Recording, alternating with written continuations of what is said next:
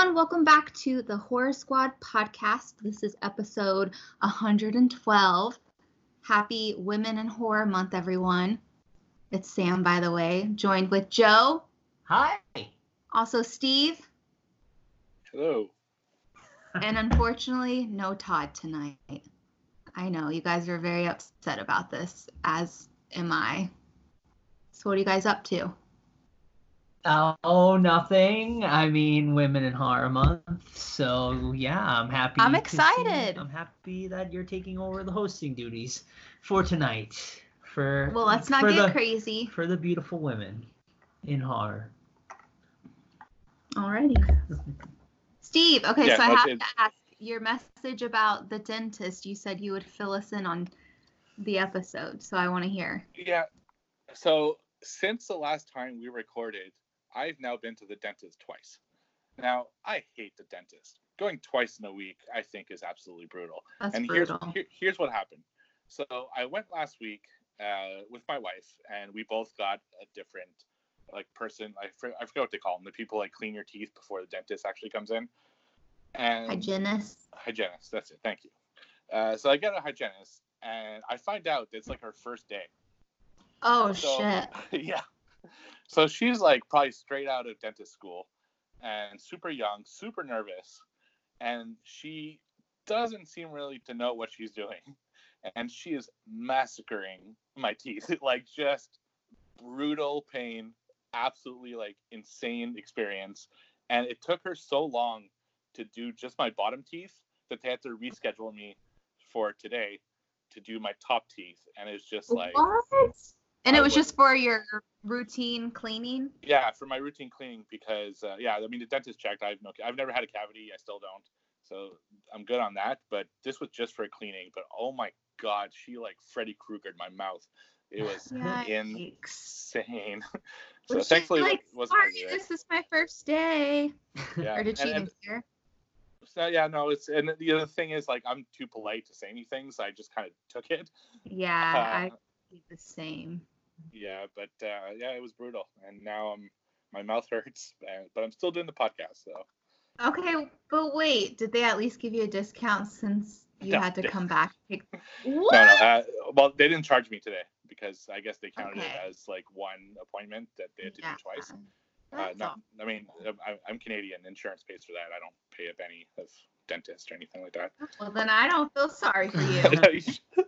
yeah. So uh, yeah, but anyway. totally dent- take a two-hour dental cleaning. yeah, yeah. See, that's one of the things that we're we're lucky with up here. It's uh, I, every six months I have to go for a dental cleaning. So that's it. Yeah. So that's my story.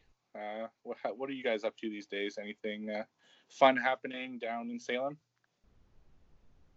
Um, I don't know. What do you anything, Sam? You I'm trying to think. Mm, It's been pretty quiet, I guess, down here. I don't even know. I can't. I'm like so lost. I just started a new job, and so I'm trying to get like in the routine of everything, and I just don't know where the month has gone. Honestly. Yeah.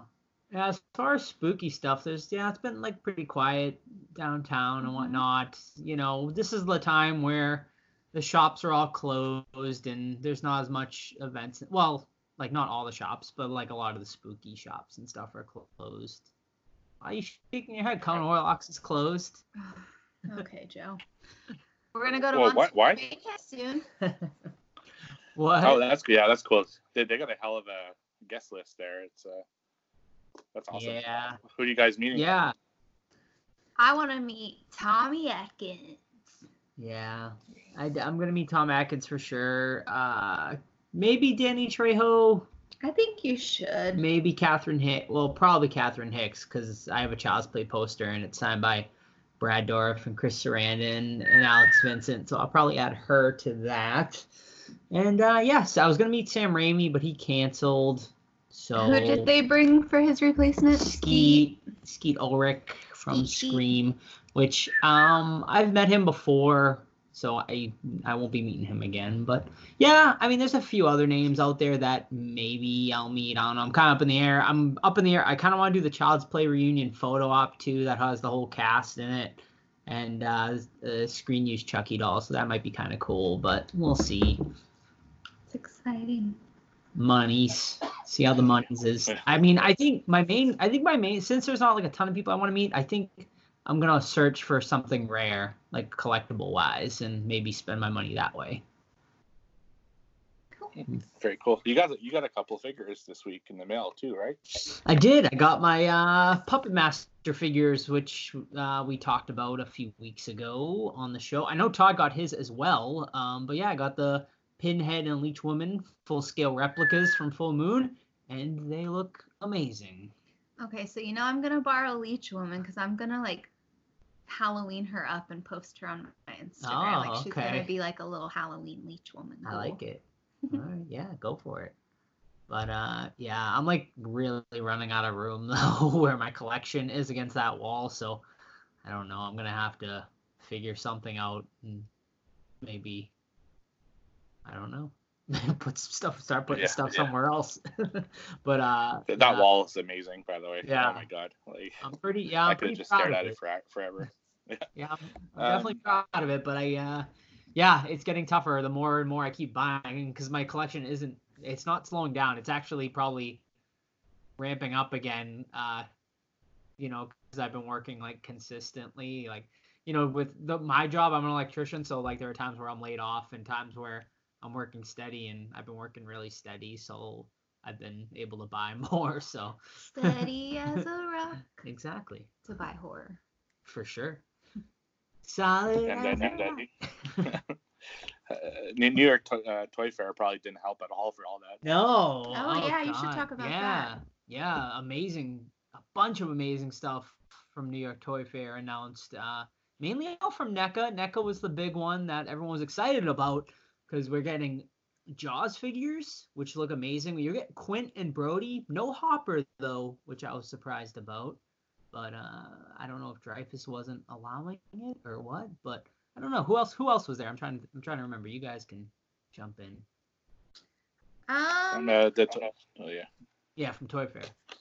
Uh, yeah, for me, there, like, there's new one. Pennywise or something. I don't remember. no. I wasn't really looking close, so Yeah, for me, uh, the one that interests me now, I've seen this uh, a, a bobblehead of uh, Valak the Nun, Oh yeah, yeah. but I've seen it for the last two years now, and I just feel it's never going to come out. You know, it's one of those things that keeps popping up every year, and they keep showing it as something new, but I've seen it before, and it's, so hopefully, uh, I think NECA's doing it, so I'm hoping that uh, I can find that somewhere.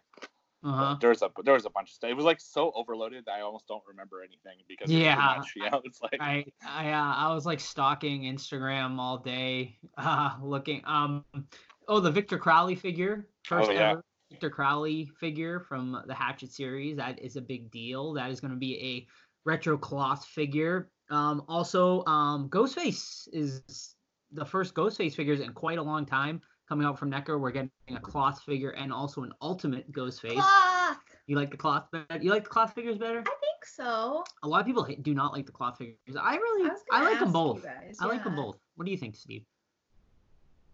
it depends on the figure. Uh, it- yeah, it, I mean, the, with the cloth, I find sometimes it can look cheap, Yeah, but if it's done well, then it looks really cool. So it really, it's really a case by case basis for me on that. Sure. Uh, yeah, so that's cool. Um, and what else? Oh, and then the big, big news, which I, I think no one really knew about, and which shocked me, was the announcement from Trick or Treat Studios that they're going to be doing um, horror figures as well. They're doing 12 inch figures, and they announced they're doing like basically every Michael Myers like imaginable from parts one all the way up until um, the new one, Halloween Kills. So that was really cool. And they're doing a uh, Art the Clown figure, which actually looked really, really cool. Um, the detail and quality on those look amazing. So I'm really excited for those. They're they're a bit pricey, one nineteen ninety nine, but um, if you know comparable to other 12 inch figures like the um sideshow lines and stuff like that, it's a pretty fair price. So I might pick up a couple of them for sure. Cool. Did you guys pre-order anything, or just uh, just kind of still just browsing?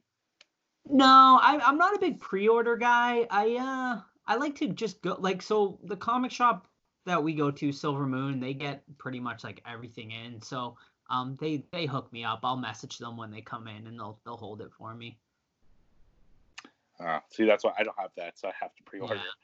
Uh, I didn't pre-order anything horror, but I did pre-order some uh, Office Pops because I'm a huge fan of The Office. But, Oh, so, nice. yeah, looking forward to that. Uh, all right, you guys want to get into some social media? Let's do Sure. it.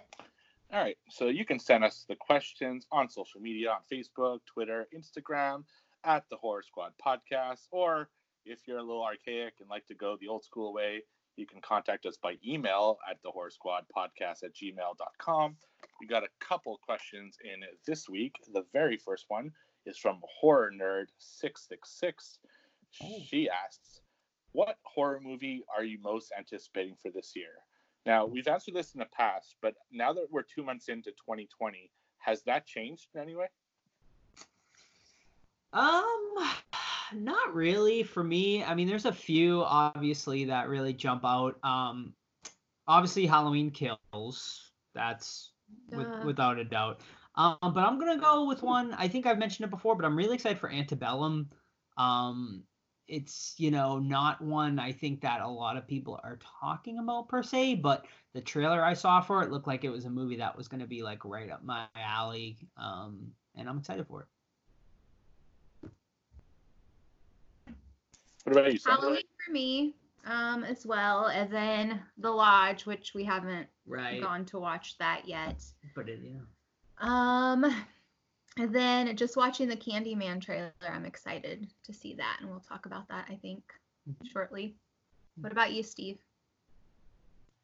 A little bit the same. Uh, of course, Halloween Kills, especially hearing that people who saw it liked it so much.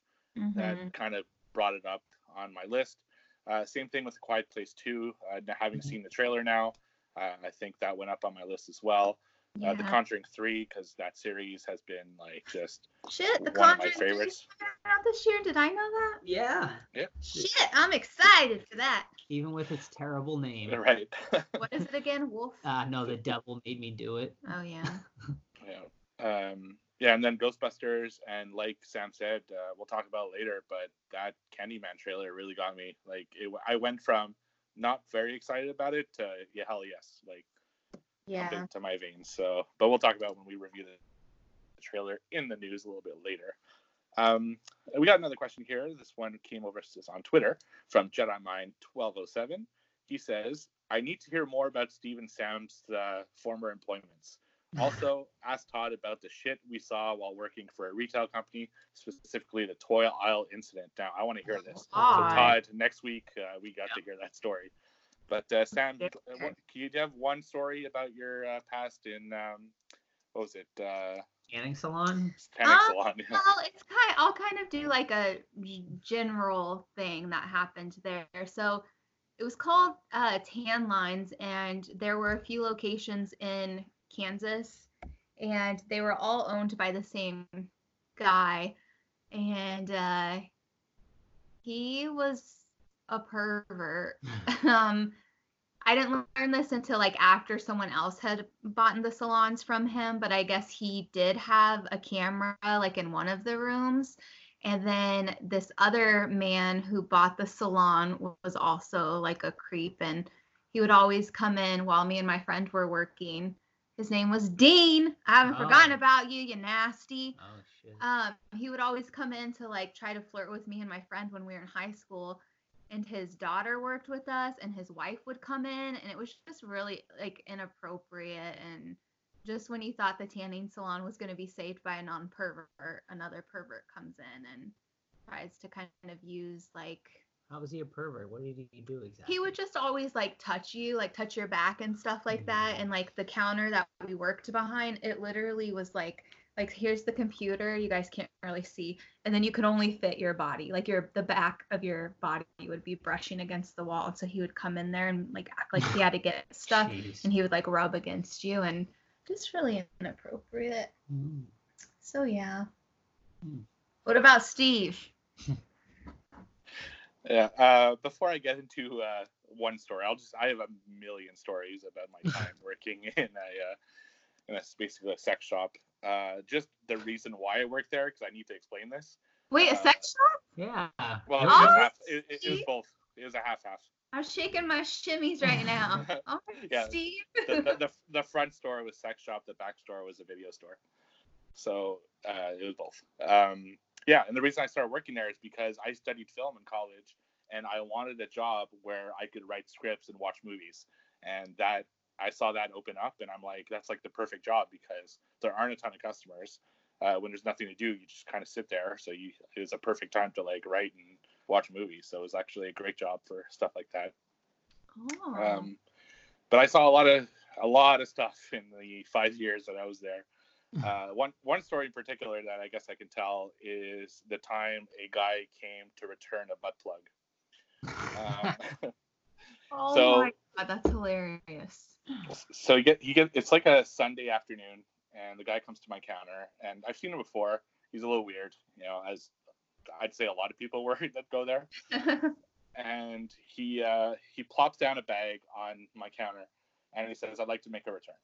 And I'm like, "All right." Uh, we usually only return films. We don't return items, right, for obvious reasons. yeah. So he pulls it out. It's still in the plastic, thank God, right? And then he take he rips the plastic off and then takes it and then throws it on my counter and says, "I'd like to return this butt plug."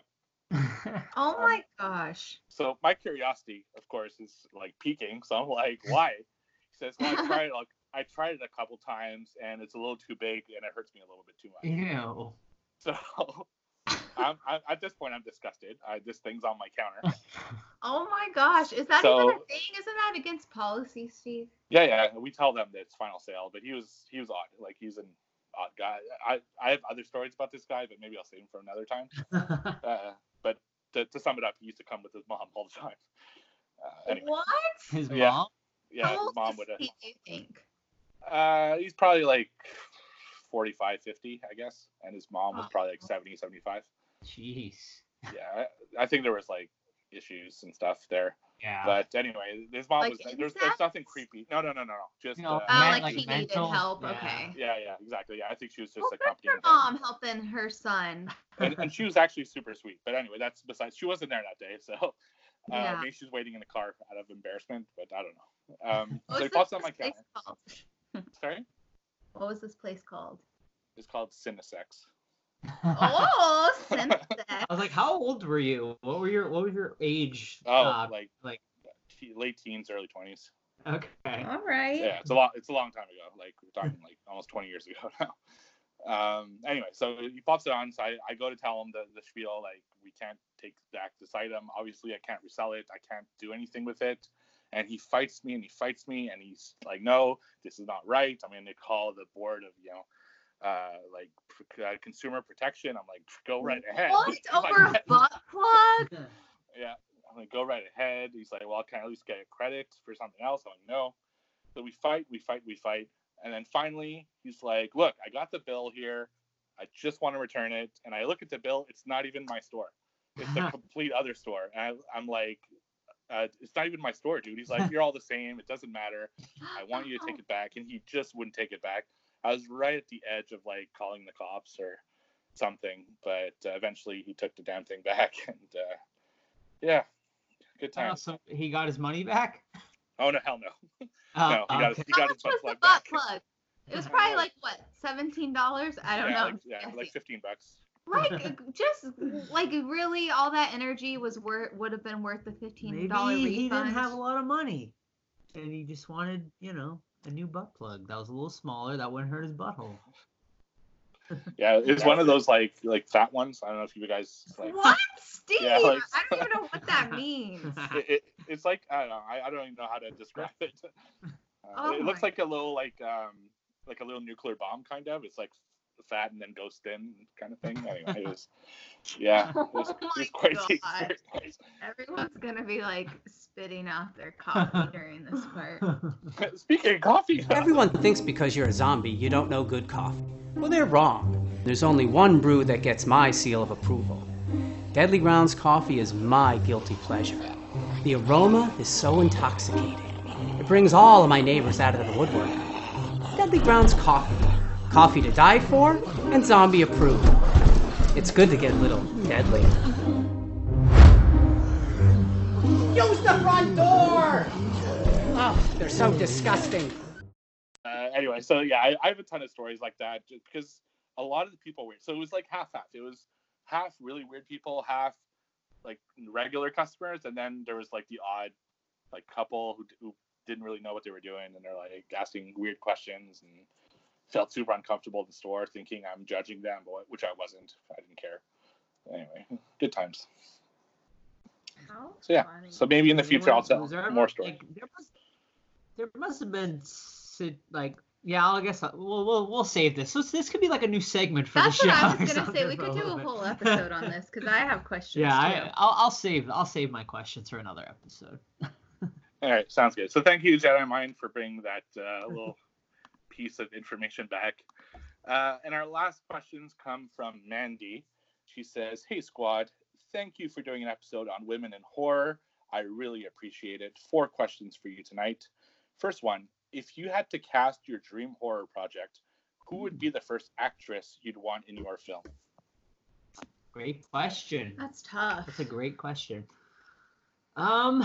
Oh man, that's So what are we answering? The first female? The female. Who would you want? Like who? Or the female lead? Like, yeah. female lead. Um, you know, I feel like a lot of people might say like Jamie Lee Curtis, but like I feel like she's, you know, she's a bit older now, so I'm gonna go with someone a little younger. Oh, And- so you're ageist. No, I'm not an ageist, but I'm just saying for my lead, I'm gonna go with. I have two. Don't you dare take mine. I have two. My first one is Florence Pugh, Joe, stop trying to be like me. and my second is Lupita Nyong'o. Stop! Well, that's who I was gonna pick. so- Seriously, both of us. Yeah. See, this isn't gonna work out with both of us doing the pod because you try to come in on my horror style. Oh, okay. And it ain't gonna work anymore. All right.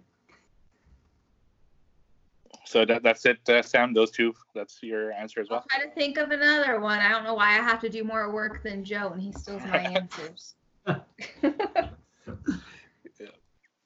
All right, I'll I'll go while you're thinking about it then. Uh, for me, I I'm would. not thinking about it. That's my are? answers. Those are my Okay, answers. Joe can think of new answers. All right, I'll think of a new one. All right. Uh, I'll go while you're thinking then. Um, so I, I have two that I was kind of contemplating as well, and for me it would be Samara Weaving Hmm. Same. and Yeah. uh, Great. uh, Vera Farmiga. Hmm. So, or is Good that which one? Which one's the one from Conjuring? Is it Vera or Tessa? Uh, Vera is from Conjuring. Okay, I'll take Vera. Yeah. Mhm. Um, right. and I, you know what? I'm gonna go with someone who hasn't done horror that I would like to see do horror, and that is Scarlett Johansson. She's a great actress, and I think she would she would be great in a horror role because she has like that face too.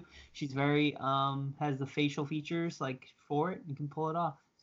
So She has facial features. like she has like the fit like she she's very um her face. uh, Yeah. yeah she's very expressive. expressive. So I think it would work really well. And oh, and of course Toni Collette. How could you how could you go wrong? Oh yeah. Yeah, she, she's an awesome. Actually, I saw Scarlett Johansson in something really dark, uh, like a couple weeks ago. Let me see. Or pull up She the name. actually Of. did do one horror movie. Um, I can't remember what it was. I think it was called Under the Skin, where she played That's it. like that's, a- that's exactly it. Yeah. She has Oh, like is it sex. She has like sex with like men, but she's like an alien or something, and she Oh, like okay, eats them or something like that. Yeah. All right. It's it's great. It's a great film. Like just Yeah. really uh, It very like is?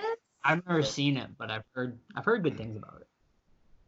yeah. Yeah. It's a and not only that, but apparently I read that uh, the guy or most of the guys in the film that she has interactions with are not actors. They're just people that they that she picked up like in the street or something or some kind of like viral thing. I don't know. It's like a whole thing. It's it's a very good film though.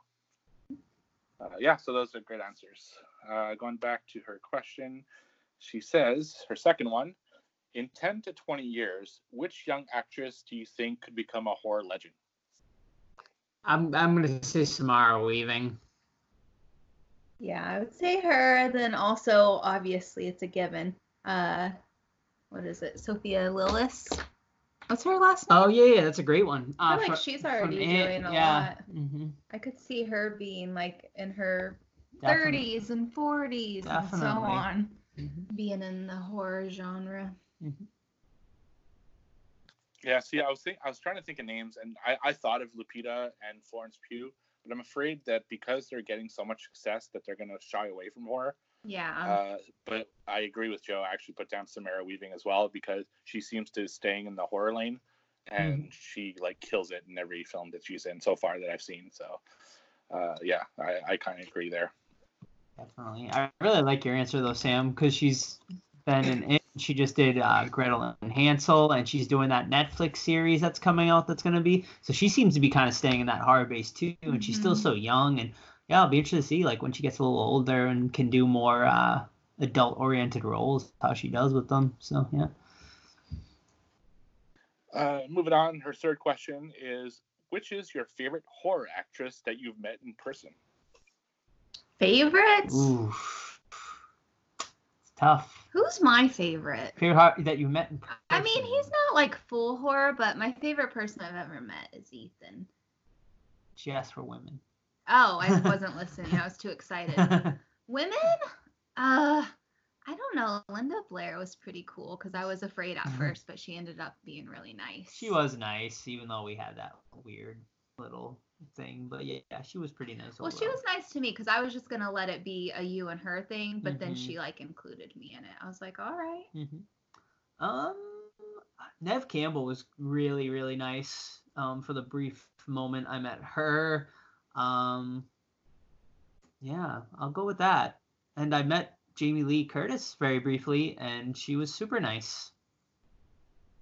What's meeting briefly though? Just signing a photo No, like she talked to me. She's like, oh, when I, cause I had that. Uh, so the photo I had her sign. So at the auditorium. I get a whole. place? Yeah, I'll- give you my little spiel. I won't go too long, but um, Jamie Lee Curtis was signing. Uh, well, it's not even signing. She was doing a speaking engagement at a college um, in Massachusetts. So um, I actually a member of my horror group actually messaged me and said, "Hey, like I met um, like one of the speakers last year. I know like the back entrance where they came out. So like I went with him and we waited back there. Um, there was only like four or five other fans waiting back there. And the great thing was they were all fellow horror fans. They had uh, Halloween stuff as well. Um, so the picture I brought was um, I had PJ Soles already signed picture. Um, it's a very like popular picture. It's Jamie Lee, um, PJ, and uh, what's her name? Shit, I can't remember the uh, Annie Loomis. Uh, the three of them like on the set of Halloween, like really young looking. But yeah, so when Jamie came out, she was like, "Oh, she's like, there's not many of you guys." She's like, "I'll come over and sign for you guys." So she came over and I had my picture ready for her to sign. And she's like, "Oh, look at me." She's like, "She's like, oh, you already got PJ to sign it. That's great." And I'm like, "Yeah." And then she's like, "Oh, look at me. I looked, aw- I look awful in this picture." I'm like, "No, you look great." And she signed it, and that was just a brief little interaction. But yeah, it was pretty awesome. Where was my copy at though? She actually only one autograph per person. One person had like five, and he tried to get her to like sign all five, and she was But like, But Nick had an extra one. That's you guys. He did. Away. he he he uh you caught. No he so he was sly. He like um Like ran away and he like back. ran away and came back and he's like, "Oh, can you just sign this one really quick for my wife or something like that?" Even though it wasn't for his wife. yeah. Uh, yeah, but yeah, it was a cool, it was a cool uh experience, cool little Mm-hmm. interaction. And I mean, I would love to try to meet her again so I can get like a photo with her or something like Yeah, that. that'd Because she wasn't doing photos because she had to catch a flight or whatever. But uh, yeah. Yeah, d- and don't sell yourself short. You actually sold that for charity, right? That, We did, yeah. Yeah. hmm Yep. This, yeah, the second picture. Uh, it was all, it was all Nick's idea. He messaged me, and we did it through the um my horror group, Joe's House of Horror, and yeah, we raised uh, uh at least a few hundred dollars, if not more, for uh, Children's Hospital, um, Boston. So yeah, thank you to everyone if you're listening that donated, and uh, hopefully, yeah, maybe we'll do something like that again sometime in the future. But we also we also got um. Uh, what's his name? Chris Durand, who played Michael Myers in Halloween H2O, to announce the winner. So that was pretty cool too. Mhm. And uh, as far for me, uh, I'd say it's a two-way tie.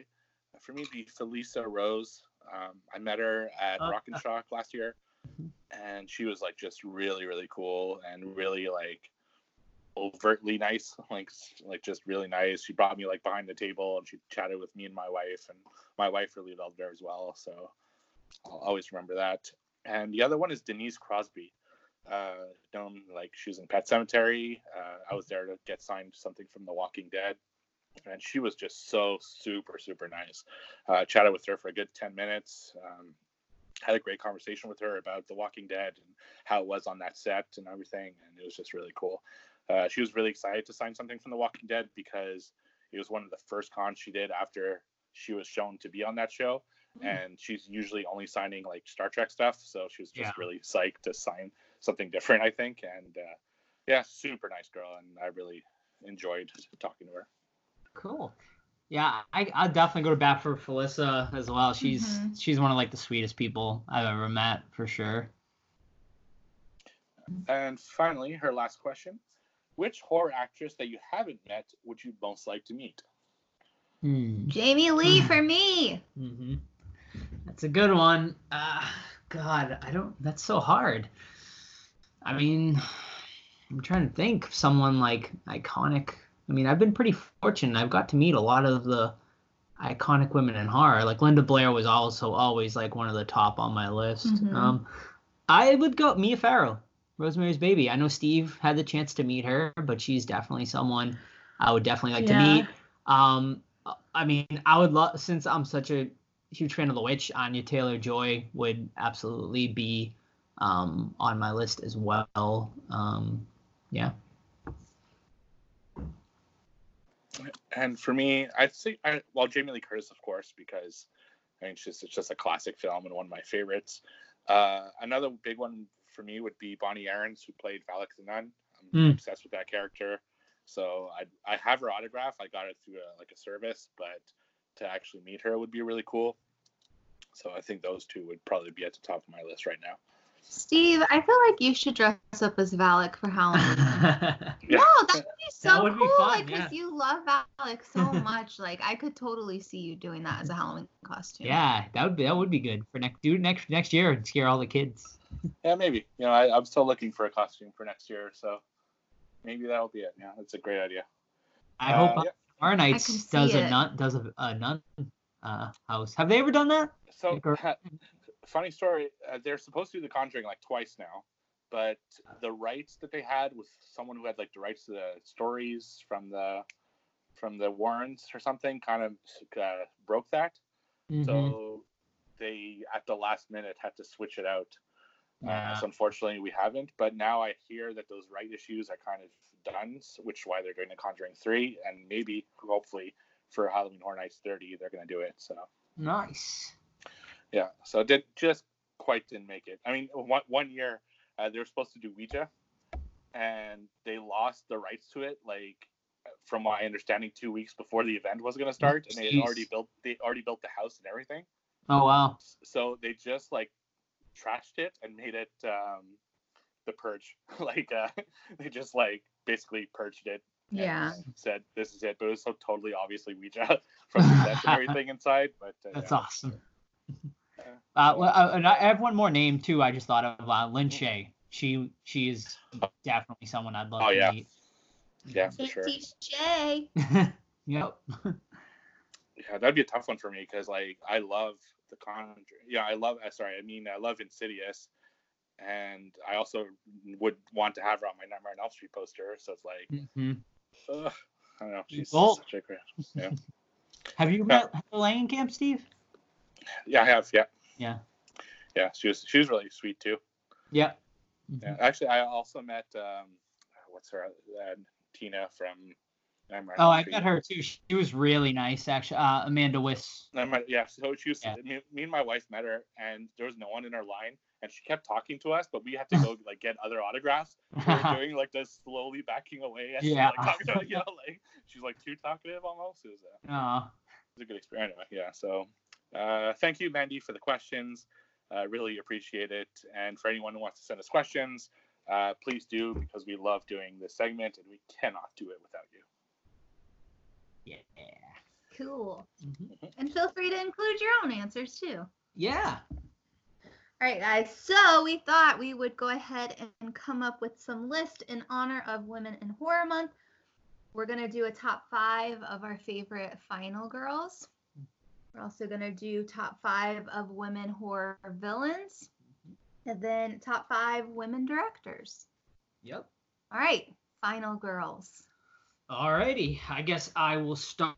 Um, are we gonna go like we have done all the other shows, where like I'll give my five and then you guys give your fives, Yeah, and that's then fine. okay, onward and so forth. Okay, so we're doing Final Girls first. Yep. All right. So at number five for me in my um, top five final girls is so funny enough, we just talked about her, Elise Rainier from the Insidious franchise. Um, she's just a total badass uh, in the entire franchise, and uh, yeah, she's awesome. And her fighting a demon and what is it, part three, I think, was was great. And uh, she's just yeah, she's great, How great is she though? amazing. yeah, she certainly is. Um, all right, so my number five is uh, maybe some someone that people wouldn't think about, and it would be Anna, played by Sarah Polley in the Dawn of the Dead remake.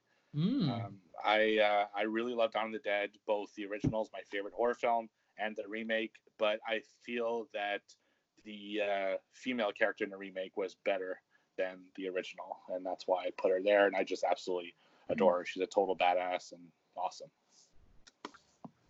Cool. Well, my fifth one, I guess, my top five, whatever.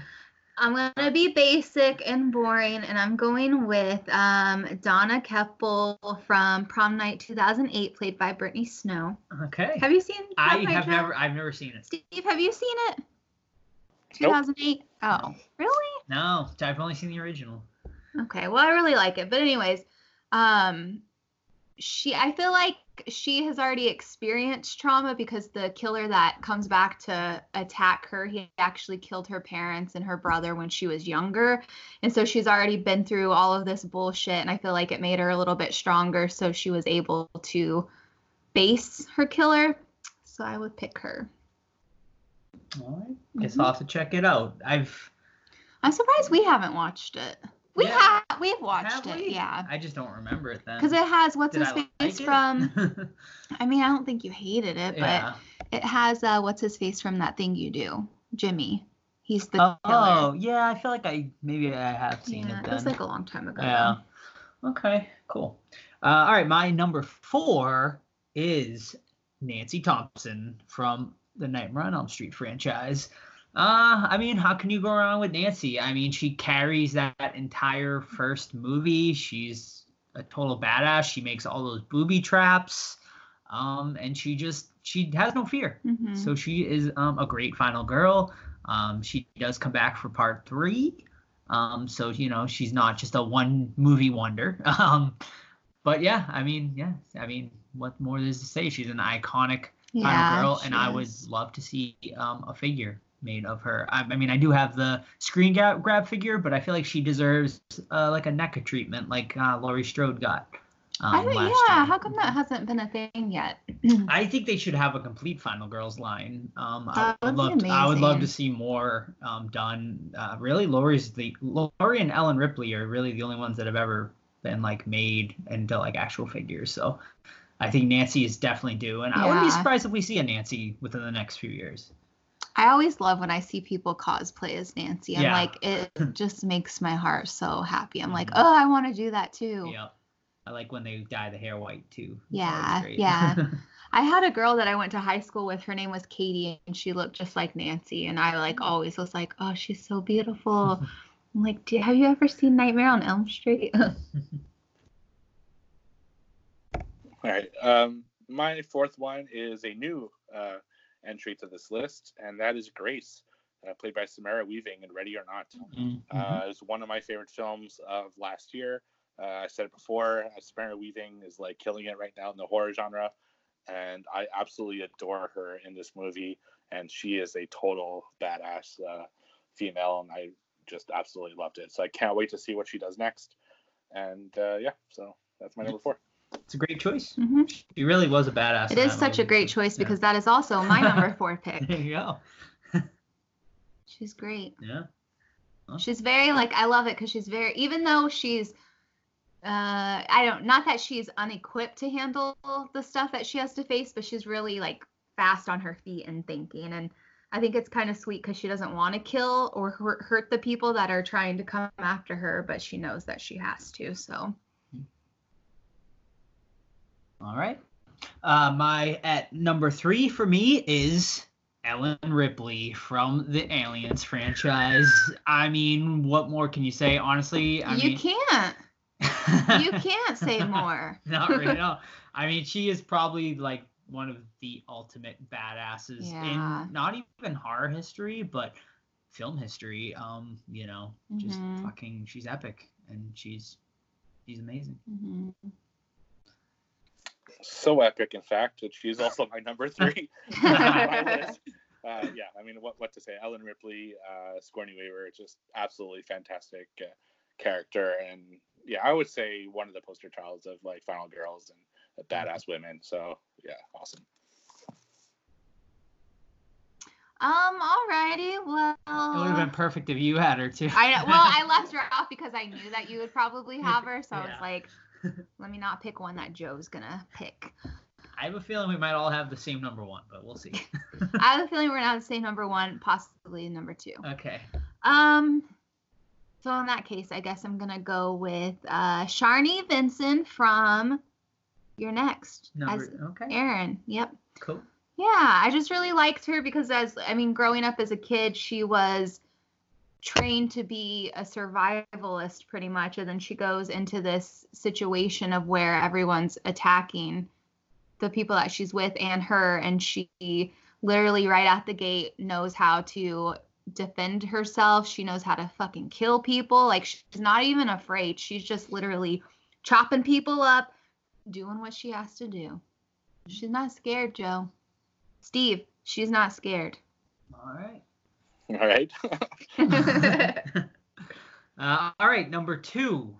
All right, my number two is Sidney Prescott Same. from the Scream franchise. Uh, I mean, Sidney, she, you know, in the first one, she was just, you know, kind of like an innocent, um, you know, young teenage girl, and throughout the whole franchise, she just got more and more um, badass and just grew um, with that franchise. And she was always a survivor. She survived the entire franchise. Um, will she survive the fifth movie if they make it? We shall see. Um, but yeah, I mean, yeah, she's awesome, and uh, yeah, definitely one of the best final girls. All right, are you ready for an absolute bombshell shocker here at number two?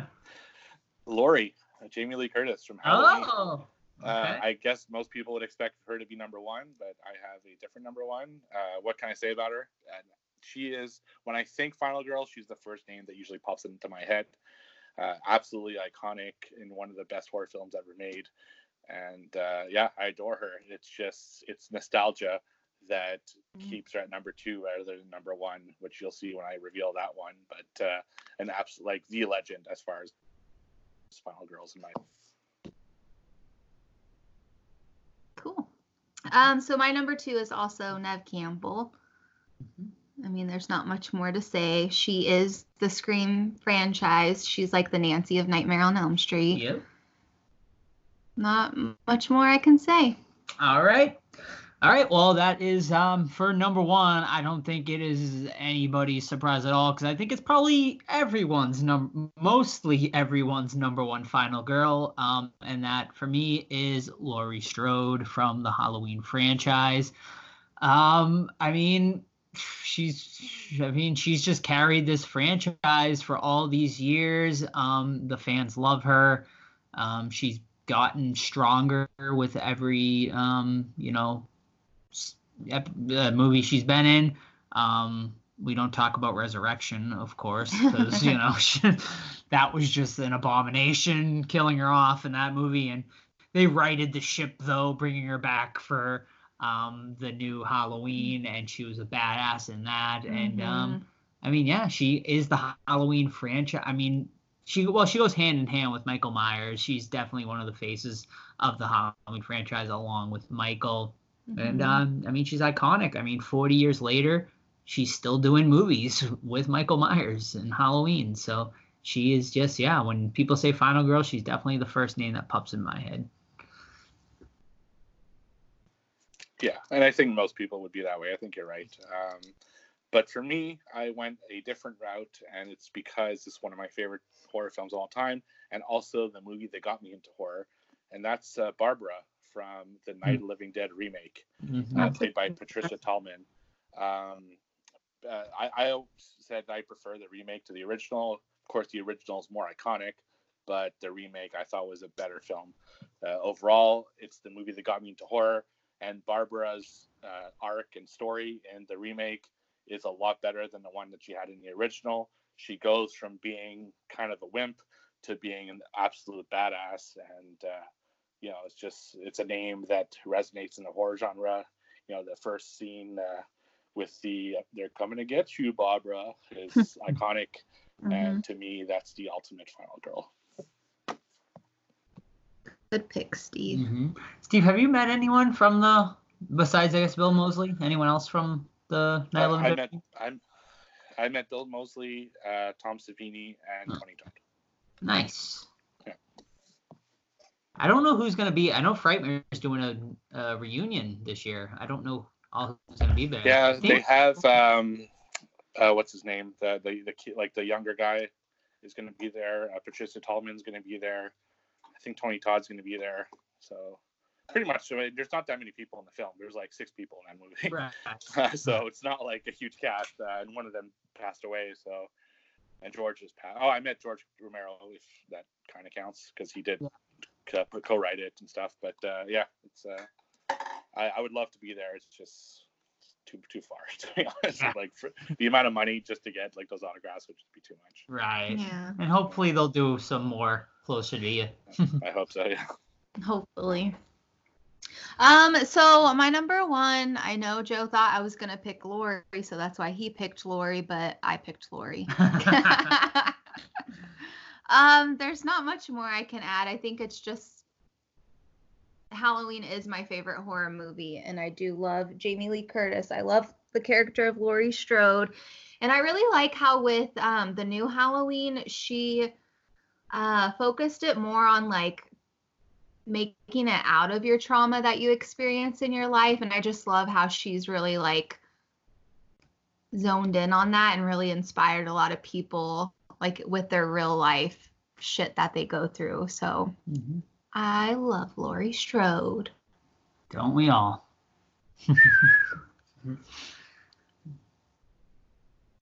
all right. Next list. What do we got next, guys? Top. Do you want whichever one you want to do? Let you can pick. We either do directors or horror villains. Well, I don't have much to say about my director picks, but Let's do directors. okay. top five female horror directors. Um, so for me, with my list, um, I based it off of um the mo- like movies I loved That's what I did, directed by yeah. female directors because surprisingly enough they're like you know I, I was surprised i mean there are a lot of female directors but there should be more like more especially Well, in and the it horror should be genre. more like where it's more well known, I Right, guess, yeah. to the average person. Absolutely. Um, so, all right. For me, coming in at number five is the Soska sisters. Um, the Soska sisters, of course, who have done American Mary and um, Rabid and Dead Hooker in a Trunk. Um, I, you know, I appreciate them because they are legit horror fans themselves um, and are just super nice with their fans and stuff like that. Um, and um, I really was a big fan of American Mary. There are other movies I'm not as big on, but for, for them, for me, putting them on this list was more about them just being um, just great ambassadors to the genre. Um, you know, they're always out there speaking. Um, they know their stuff. You can tell they're they're lifelong horror fans and whatnot, and uh, they're still young. And um, I think they have a lot more to um, bring to the table. So I'm excited to see what they uh, do. Uh, my number five is the same thing. I'm also the Soska sisters, uh, pretty much for all the same reasons. Also, they're Canadian, so I had to give them at least some kind of props for that. And uh, yeah, I don't know what else to say really, but you know, I, I, I have to admit I haven't loved their latest stuff. Right. Uh, they're like you said, they're young. There's still a lot of movies that they can make, and I'm sure they're eventually going to get their groove back and make something awesome. So, uh, How looking forward to it. I mean, they're probably in their like late 30s, early Late 40s. 30s. Yeah. Let's see. What do you got, Sam? Oh, I thought Steve was looking up how old they were. Uh, Um, uh, You're fine. So my number five is Jennifer Kent, who did The Babadook. That was her first horror film that she did. That was her first movie, I think. Was it the first I think it might have been her Like, first it was movie. her last horror Mhm. movie, but first and last for now, anyway. I really don't have much to say. I'm just gonna list them off. All right. All right. Coming in at number four for me is Karyn Kusama, who did The Invitation Just stop, Joe. and also Jennifer's Body. That's my number one. Is it really? Oh, you're already teasing. You're already spoiling it. Uh, Karyn. I know you're spoiling. my answers. Um, I loved the invitation. It was actually in my best of the decade list. Um, when we did that show, and when we did Jennifer's Body, I was pleasantly surprised with Jennifer's Body. You hated it. No, I didn't. I even said on the show that I thought it was a Mhm. pretty. It was better than I expected. Um, so That's yeah. my jam. hmm So yeah, I mean, I liked both of those movies um, that she did, and uh, yeah, so yeah, that she is my number four. Uh, my number four is Jennifer Kent. Uh, I think that was Sam number five, right? Yep. Uh, so yeah, uh, nothing else really to add. She did the Babadook, and I'm looking forward to seeing the Nightingale. I haven't seen it, but I keep hearing great things about it. So if you know, just off based off that, uh, it deserves a spot on my list. Joe, have you seen that? I did. I loved it. Would Steve like it? Would I like it? I think so. I I think it was it, it just missed making my top ten Really? last year. Yeah. hmm And I kept it Is out. that the one where like you said there's a scene in it or something? That's yeah, it's also- pretty. Yeah, there's it's it's a I'm da- it's a watch it's a very dark movie. Um, but man, the just total retribution and the lead actress is fantastic in it. Yeah. Um, uh, yeah, it's a great movie. The reason I left it off my list is because it's not exactly horror per se. Um, it's more of a revenge tale. Um, but there's definitely That's horror for me. there's definitely horrific uh, tones in it. Yeah. Okay. Um, what am I? Number four? I'm on four. Yep. Um, I'm going with Kimberly Peirce, who is known for Boys Don't Cry, and then she also did the Carrie remake from 2013. Okay. Um, my number three is, I think the first one to be on everyone's list, Jennifer Kent from uh, The Babadook and The Nightingale. Um, I'm not gonna say anything else because I kind of already talked just a love story I just did on The Nightingale, and I really enjoyed The Babadook as well. Um, thought it was um, a really good movie about kind of uh, mother struggle with um, mental issues and whatnot. And yeah, I mean, she's um, she's a real. I'm really excited to see. I mean, what she does next. Um, Mhm. I loved both of those movies, and she does movies that kind of makes you think and stuff. So Yeah. um, yeah, I really dig them, and uh, yeah, she, she has a great eye. Uh, my number three is Karyn Kusama, uh, Jennifer's Body and the Invitation. You guys already talked about it. I, I have a feeling you guys are just going to spoil my whole list because you probably saw, saw, saw the list of I directors know, on we- the I- same list I pulled in front. I'm not sure how I feel about this. Uh, yeah, Jennifer's Body. Uh, there was a decent film, and the Invitation is good. So, yeah, definitely deserving to be on the list. Uh, what am I? Number three. Yeah. Uh, so my number three pick is Mary Harron, American Mhm. Psycho, which I saw for the first time in my life not too long ago. hmm All right. My um, number two is Mary Lamb from uh, who directed the original Pet Sematary. Um, I mean, love the original Pet Sematary. Um, yeah, and yeah, that's it. To borrow a line from one of my friends, you know what, Joe? Mary Lambert's also my number two. My number two, uh, because she did Pet Sematary, and it's a movie that both scared me and entertained me, and I really enjoy it. So that's why I put her there. you know what, Joe? Don't be stealing our answers. All right, so my number two, we're actually talking about it tonight, is Coralie Yeah, I Is that how? yeah. Maybe Fargo? Is that how would you pronounce her? It's French. It's so, French. yeah. Um, who does Revenge, which we'll be reviewing it here in a bit. So Mhm, hang tight. mhm. Uh, all right, my number one is The anticipation is killing me, Joe. Mary Harron for American Psycho. American Psycho, definitely one of my um, all-time favorite horror movies. Absolutely love that movie. Um, yeah, I mean, it's great. I don't know what she's really done after that, but yeah. uh, I don't know if she's jumped off the horror train or what. But um, I hope she comes back to it because she was she did was fantastic with that movie. Come back, Mary. I don't know why I even bother do these lists. it's a real, it's like Joe pretty much just spelled out my whole list before I could. yeah. Uh, Mary Harron, American Psycho is like a movie that I absolutely loved. I remember in college uh, when I was in like film school, pe- this was a movie that people really gravitated towards as something that they wanted to make, and uh, yeah, it's just an absolutely brilliant film. And so yeah, that's why I put it at the top of my list. Um, and my number one, which was already mentioned, is Karyn Kusama. Uh, next time I think we should just do like a like a, a combined, Combined list. list, Yeah, okay. and then we can just. Well, all- usually we're pretty different, but uh, I don't think so. I feel like we're Hmm. not. All right. But anyway, so um, all right. So let's go ahead and go on to our villains. villains. All right. Is this gonna be the same too? Um, I feel like we'll be a little. Di- I think some of the same names might pop up, but I think they'll be in different orders, and I think some might not even be on people's lists. Alrighty. Um, I actually have honorable mentions for this one, of course you do. but I'll save them because if they're on your list, I don't want to spoil Yeah. anyone. So I'll save them, and if they're not mentioned, I'll bring them up again. All right, but for me, coming in at number five is Tiffany Valentine from Bride of Chucky. Um, how can you go wrong? Oh, Joe, damn you. How could you go wrong with Tiffany from Bride of Chucky? She's she really came into a franchise late, but became just as A household iconic. name. She became just as iconic as Chucky, so she is my number five. Unbelievable.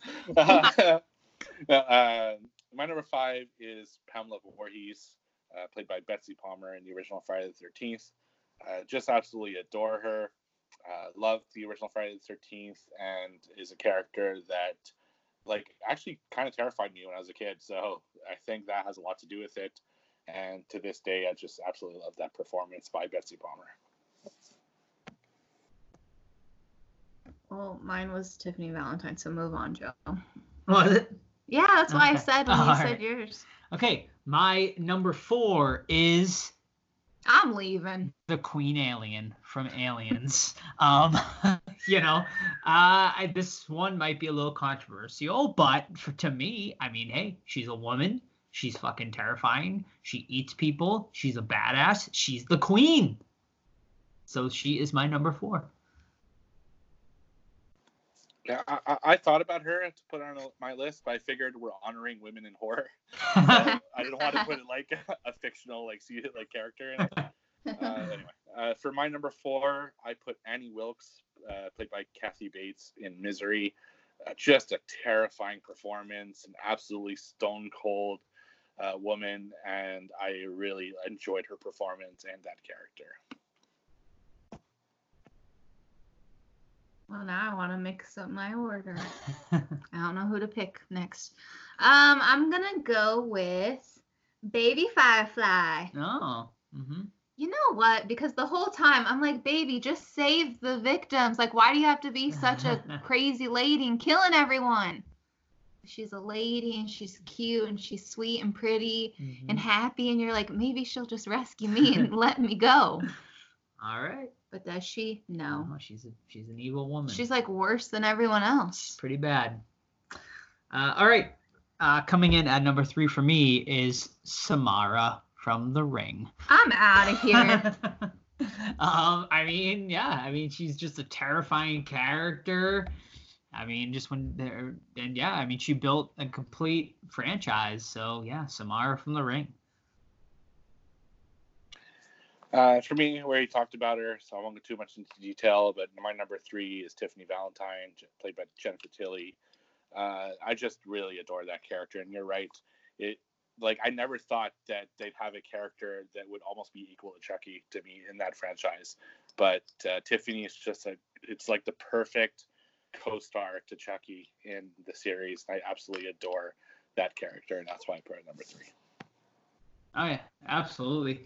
Um, all right, well Sam is um, stepped away for a second, so I will jump to my number two while she is gone. Um, and my number two is Annie Wilkes from the Misery from Misery. Um, I mean, yeah, Steve talked on her, so I'll, I'll leave it at that. Um, she's just a terrifying character, played perfectly by um, Kathy Bates. So Sam, you want to give your three and two while you're back, or your number three while you're back? Three and two, I guess, and then Steve can give his two. Three? Oh, I Right, only yeah. picked four. Whoops. um, my third one was Samara. Okay, Samara. Yeah. Okay. And what's your number two? Um, number two is Jennifer Check from Jennifer's Body. Okay. Uh, and my number two is Regan, played by Linda Blair in The Exorcist. Uh, it's probably my second favorite horror film of all time. Uh, just that movie scared the crap out of me as a kid. It's still really freaky. That performance is awesome. Uh, I do have to mention that the role was like half Eileen Dietz and half uh, Linda Blair. Eileen Dietz doing some of the stunt work. Uh, so it had to be mentioned as well. So two females in horror right there. Uh, Regan is such an iconic character. I buy like anything that has Regan on it. I just I have a whole extra section in my horror room, and I just adore her. So that's why I put her number two. uh, and my number one is Mrs. Pamela Voorhees. Um, I mean, just iconic. Uh, you know, just I don't think anyone saw it coming. Exactly. She's a mom. Uh, yeah. You didn't see it coming. Exactly. Um, and yeah, I mean, she was the huge part of that entire Friday the 13th franchise. I mean, most people think of Jason, but without Pamela, there would be no Jason. So she is my number one. Whenever I think of uh, Pamela, I think of when Joe had a friend who cosplayed as as Pamela. It was Yeah. the funniest thing ever. hmm He had like a thrift store wig on his head and Yeah. just he had like a beard and everything. It was so fun. hmm And I had the chance to meet her, and she was sweet. She was so She sweet. was Mhm. like what she asked you. Oh man, I don't, it was so long ago. I mean, you seen that picture with me and her. I was like 18 Yeah, or whatever. I was really young. Um, I remember I had her sign a Friday the 13th poster that I ended up losing. Oh no. Yeah, it's heartbreaking because we lost her unfortunately, and I'll never get that back. So that is definitely one of my saddest collection losses. Yikes. Uh, uh, my number one, no surprise, I think, to anyone who listens to this podcast, is Valak the Nun, played by Bonnie Aarons, uh, specifically in The Conjuring 2. I don't know what it is about this character that just captured my imagination. I think is I used to be really like weary and afraid of churches as a kid. I thought they were super creepy, and nuns and priests always freaked me out for some reason. I don't know what it is. So seeing a nun character uh, as a demon and a ghost in a movie that I absolutely loved and how well she was shot and presented just really captured my imagination. And she gave me like kind of a little like fear goosebumps, which at my age doesn't happen anymore. So to get that this late in my life, uh, I think just really gave me a good impression. And I absolutely adore this character. I collect everything that is Valak related. I just absolutely adore her. And that's why I put her at number one. And that's why you need to dress up as her for Halloween. I can see it. Mm-hmm. Steve hates it. You know what, Steve? No, I'll do it. I'm I, I'm actually seriously thinking about it. It's, it's an easy costume. You so- should do a video. It That is could be your costume. that can be a YouTube video, like your wife turning you into Valak. How hard is it? You just put some white, slap some white face paint on and black around the eyes, and you're Valak. You gotta do some shadowing and contouring. yeah. Yeah, no, I, I won't do that. My wife could do that on me. Uh, and yeah, and um, nun costume's super easy to find. So yeah, I certainly will think about it. Alrighty. Uh, my number one is what do you think it is, Joe? I don't know, but if it's not the one I'm thinking of, I'm gonna be shocked. So we'll. Well, I'm tired and I wasn't prepared, so it's probably not. okay, I'm just gonna go with Regan. okay. Who am I missing? So I'm so Regan's your number one. I'm gonna give my honorable mentions, and I'm very shocked, Sam, that one of my honorable mentions is not on your list. No, that is Rose. From Rose from Get well. I was thinking of someone scary. That's who. Like I She is was. scary. She is scary, but I mean that scared me. Like yeah. yeah. But, But yeah, Rose from Get Out. Uh, she's great. She's a great villain in Yeah. the movie. Uh, you really don't know it until you get to that twist, but yeah, uh, just a really good one. And my other honorable mention was um, Mrs. White from uh, Carrie. Um, Carrie's Yeah. mother, who is just a terrifying um, character in that movie. Um, just with her religious uh, extremism and all that, um, it, she's quite scary. So she's definitely Yeah, I had a friend growing up who had a mom like that. Really? I feel like Steve's ex girlfriend had a mom like that. Out on the yes, farm. absolutely.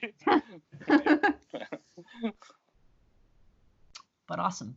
Yeah, I like hearing everyone's list, so that was great. I think the director's one, but I, I blame that maybe a little bit on Hollywood because maybe we just need more women directors. All of our lists were very similar, but our other two lists were very Mhm. um different. So I think maybe it's just um you know time to uh, um, recognize and honor more female directors.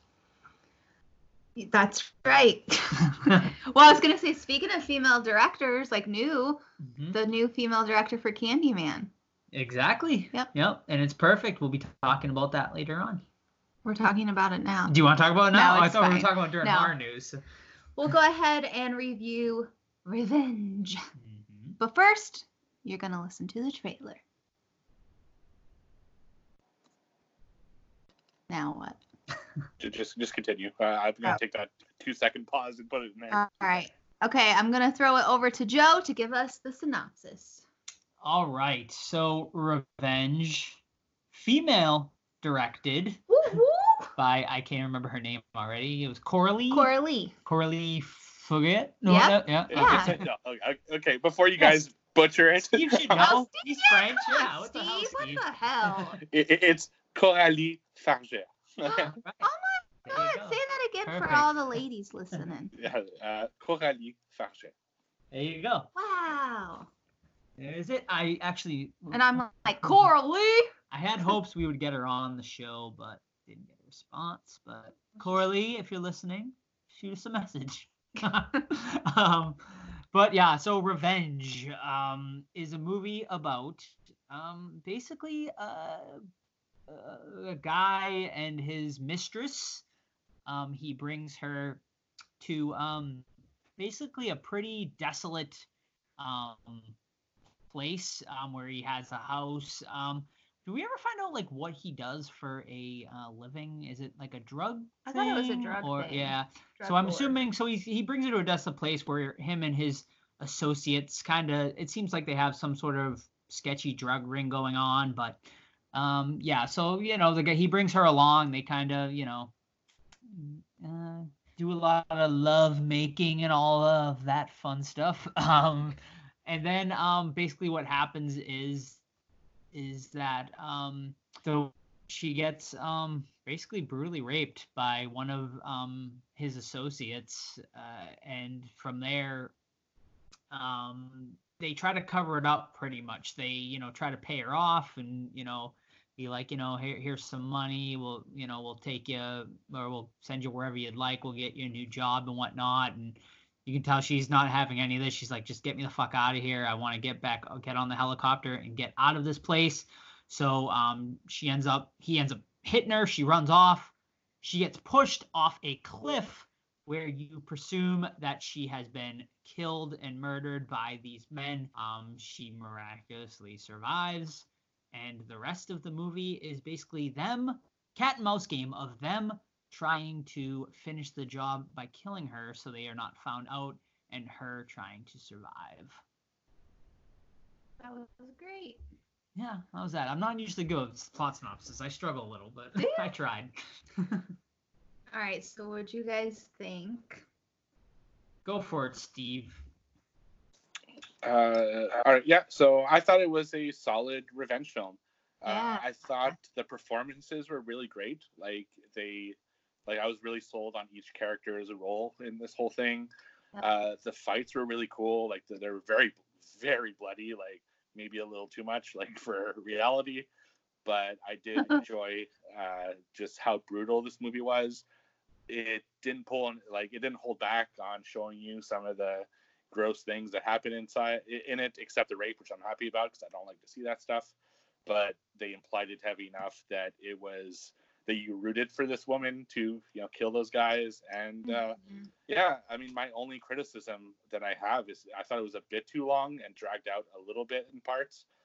Uh, they could have made it maybe cut out a good 15 20 minutes out of this and made it an hour and a half instead but overall uh, i enjoyed it it was a fun film to watch and just uh, something i'm happy i watched Yeah, I agree. I really, really, really like this movie. Um, in fact, it probably would have made my top ten had I seen it the year like it come. I think it came out in eighteen, I believe, but I didn't see it until nineteen. 17. Um, yeah. Um, but I yeah, I mean, I really love this movie. Um, definitely up there with one of the best like rape revenge movies, like right up there with you know, a nice spit on your grave, last house on the left, um, type thing. Um, this one's just really violent, um, which is just really entertaining when the guys get Mhm. their comeuppances. Um, it's super entertaining. I do agree with um Steve though. There are a few a couple scenes that really drag that kind of brought me down. Um, most specifically, um, the scene where she's trying to pull the um stick like out of her stomach and she takes the drugs and stuff. That scene goes on way too long. Um, that's like a good like 15 minute scene that just drags on way too long. Um, that's really only though my only real complaint about this movie. Other than that, I think it's sty- stylistically amazing. Um, the movie looks fantastic. It is shot Mhm. so It well. is. There are a couple of shots that are just like breathtakingly. Um, even the opening scene where with um you see it through the guy's sunglasses looks really cool. Just like her ear, her earrings are almost like a side character in this movie. Um, they're just really cool looking, and uh, even the soundtrack is really cool too. Um, really, really well done. Um, you can tell like um the director um had a lot of um influences from 80s style horror movies and Mhm. whatnot. And it definitely shows. Well, even just looking at the movie poster, I mean, it's so bright and bold Mhm. and vivid, and that's how the movie is. Mhm. I really like it. I don't remember. Did we watch this together? I Like, think we did. but separately. I can't Mhm. remember. Um, I really liked it because it's this beautiful girl who she's just like living her best life Mhm. away with some guy who's like her sugar daddy, Yeah. just taking care of her at this beautiful house, and then all of a sudden, you know, like she's robbed of her like safety net, safety Mhm. feeling, and she has to like find it within her ball sack to really kick some butt to Right. survive. Like Right, and she's like the beginning of the movie. She, you know, she's not a, your typical badass looking woman. yeah. Like obviously, um, and once this trauma happens to her and she goes into survival mode, she becomes survival a complete mode, yeah. and total just badass. I mean, she's fucking And I love when she's like carrying the gun around. Like I was like, oh, that would be such a great Halloween costume too. yeah. And then when she fucking burnt, she fucking burnt, she cauterizes her wound, and you know she got that fucking uh, what is it, the hawk or the eagle as the uh, the like the thing she used to cauterize it, and uh, that's really cool. I think it's a phoenix actually, which is like a perfect Yeah. symbolism. You know, phoenix rising from the ashes. Um, so yeah, I mean, real good uh, sim uh symbology there Mhm. and whatnot. So I really like it too, like when they're in the house towards the end where they're just Oh, go God, they're like walking in circles that around scene is that. nuts. Yeah. the amount of blood everywhere. It's just definitely a super memorable scene. Yeah. that, but uh, It's so good. yeah, it's it's really memorable. Um, and yeah, I mean, is it horror though? Do you consider it horror? Yes. Okay. Would you consider it horror if a guy raped I- you and then they tried to kill you and in order to survive, it's either you I or them? I'm talking on it as like the on a genre Yes. thing. I consider it horror, but I, I I, do. some people do, some people don't consider rape revenge movies as part of the horror genre. I So do. That's why I asked. Do you know how scary it is to try to fight for yourself? Yeah. I'm not saying it's not. I'm no, just- I yeah. know. I'm talking to the people who think it's not horror. Well, hopefully Steve thinks it's horror. Yeah, I, yeah, I, I do. Uh, yeah, I, I, see- I see revenge as a subgenre of horror. So yeah. uh, yeah, this one definitely qualified. Uh, one scene that really made like really like brought the tension and I was really like into was that scene where that creepy dude is asking Jennifer why she doesn't like him. Yeah. Yeah. It just it just really like got under my skin. It was just unnerving, and that just shows how great both those performances were. Uh, Mhm. It's just so like, and it's something that I like. I feel that women go through sometimes. Uh, men asking just really creepy questions, and uh, Sometimes.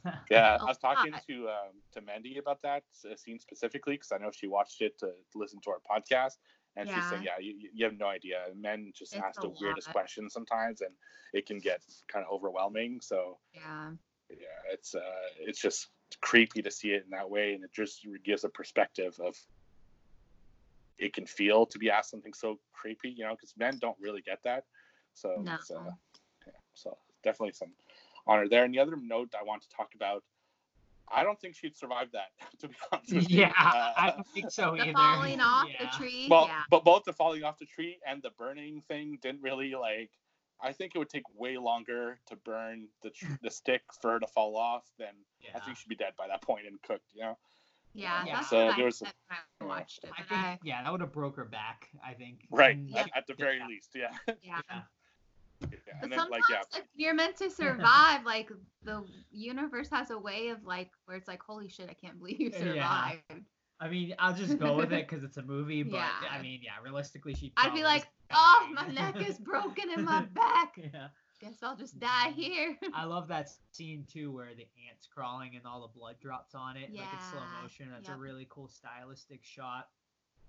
Um, and oh, and that scene where Steve's talking about right before she's about to get um raped, and the guy comes in and he's chewing on uh that candy, and it zooms in on his mouth, like chewing on it, and it's just like makes you feel so dirty, like Nasty. yeah, Yep. and it's yeah. I mean, it's Ugh. just great. I mean, God, what a good director. Um, great direction from um Cor Coralie. Corneli. um, but yeah, um, just yeah, a, a- fantastic movie. I I really really enjoyed this one. Yeah. Cool. I'm Mm-hmm. glad. I knew that Joe liked it. I'm Mhm. glad Steve liked it. Yeah, no, Alright, that, so- that was a great pick, Sam. Yeah. So what are we? What are our ratings, guys? Um, so yeah, like I said, I mean, I think it's great. I think it's one of the best uh revenge movies out there, honestly. Um, and uh, yeah, I rated very highly. Like I said, the only problem is, like Steve said, I think they could have cut maybe 15, 20 minutes from it, cut it down to about an hour and a half. I think this would have been a damn near perfect movie at that point. But to me, um, as is, I'm gonna give it an eight and a half. Mm, okay. and I will give it an eight. I also really like this movie. It was, uh, but like like you said, Joe, like just cutting it a little bit, making it a little bit tighter, and it could have been up to a nine for me. But as it stands, I'd put it as a, at an eight. This is tough because Joe took my score. I'm bumping it down to an eight. Sorry, Revenge. Don't blame me. Blame Joe. It's so good. Watch it if you have not seen it. It's yeah. it's really beautiful. Absolutely. And also Todd, since he couldn't give it, uh, make it, he gave me his score for the movie, and his score for Revenge Todd. was an 8.25. I was thinking 8.2, Todd. I see you. I see you, Todd. All right, cool. Mhm. All right, well, we're gonna take a little break. Um, and Joe's gonna go over some horror news for us, and then we're gonna do the next review after. You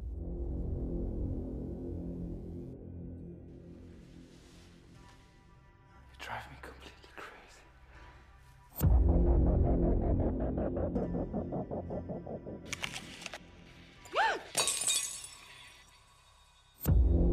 Stan Dimitri, my associates.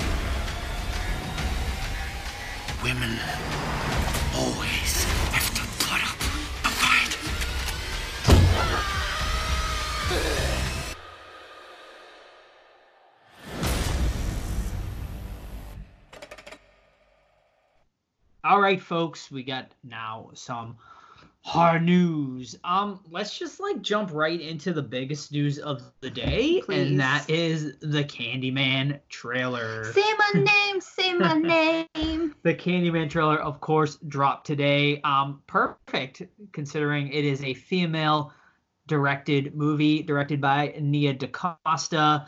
Uh, Candyman will be releasing June 12th, 2020.